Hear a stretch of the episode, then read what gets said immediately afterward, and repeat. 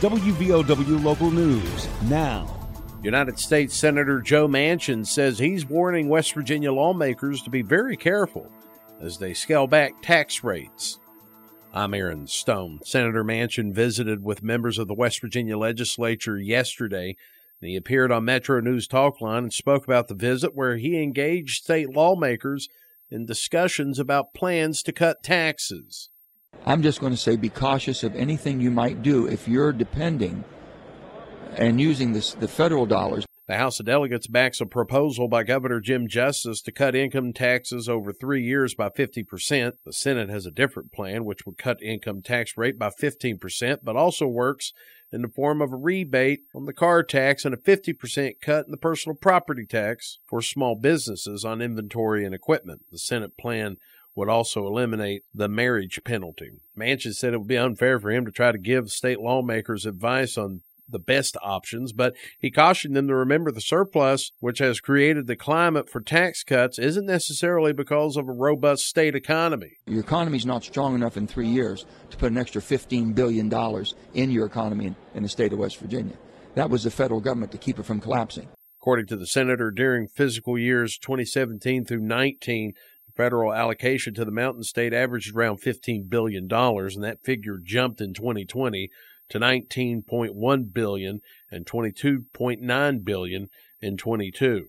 Funding from Washington and West Virginia last year was $20 billion, and the money was still higher than the pre pandemic average, which was significantly down, and Manchin said will continue to fall as the pandemic levels out. WVOW Logan. Don't let aches and pains put you on the sidelines. Lingering pain from aging or injuries can impair your ability to move and take the fun out of everyday activities. Let Logan Regional Medical Center get you back in the game. Take a joint pain assessment at loganregionalmedicalcenter.com slash orthopedics to find out how we can help alleviate pain, increase mobility and range of motion, and get you back to living your life to its fullest. Logan Regional Medical Center. Be well, live well. That's why we're here. In celebration of Heart Month, Logan Regional Medical Center hosted a Go Red for Heart Health Lunch and Learn Wednesday at the Logan Country Club. In addition to lunch, presentations were conducted by Logan Cardiology Associates, an exercise demo by Logan Regional Medical Center occupational therapist Mackenzie Endicott, hands only CPR demo with Brandy Perry and the Logan Emergency Ambulance Authority, and Hillary Gore, West Virginia's first American Heart Association Heart Ambassador. City of Logan Mayor Serafino Nolletti and County Commission President Diana Barnett signed a proclamation declaring February American Heart Association Month in Logan to honor heart and stroke survivors. A Mingo County man faces animal cruelty charges after he allegedly dropped seven dogs off on the side of the road.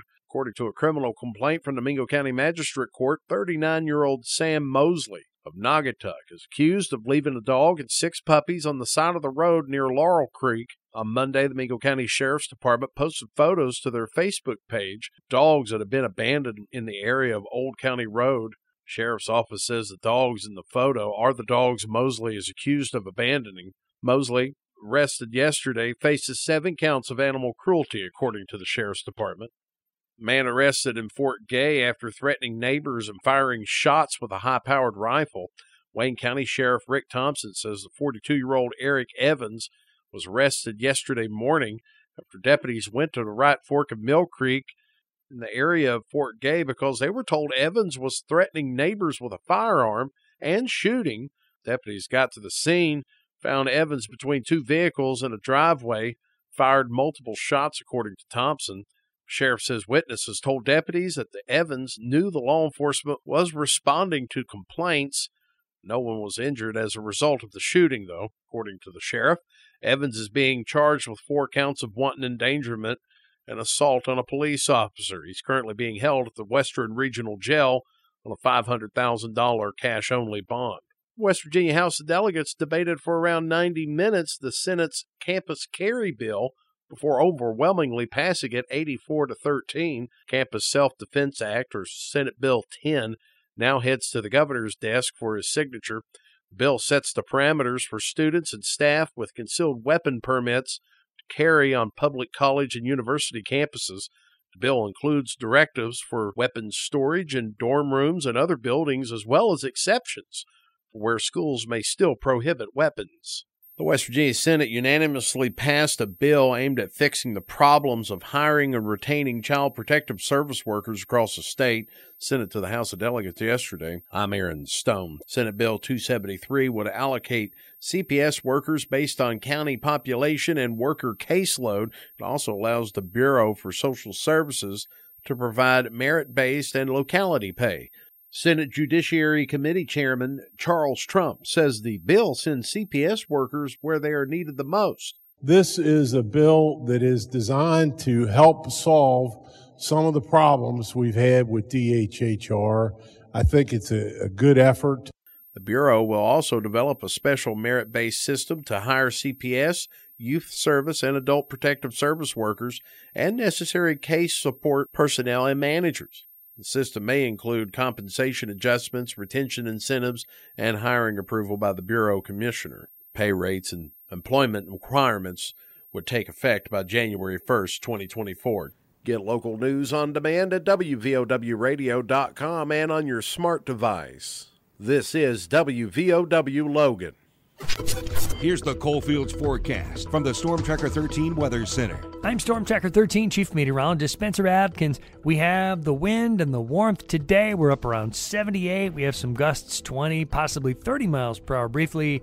And then we have a cold front that could kick off just a light shower, but it's remarkable that we don't have big downpours or anything of that nature. Just a tiny chance of a shower, 38 overnight. And again, after a morning sprinkle moves out, we have partly cloudy skies and about 47. That's all we can manage Friday. That'll feel cold. I'm 13 News Chief Meteorologist Spencer Atkins. Listen throughout the day or click on tristateupdate.com for more weather information from the Storm Tracker 13 Weather Center.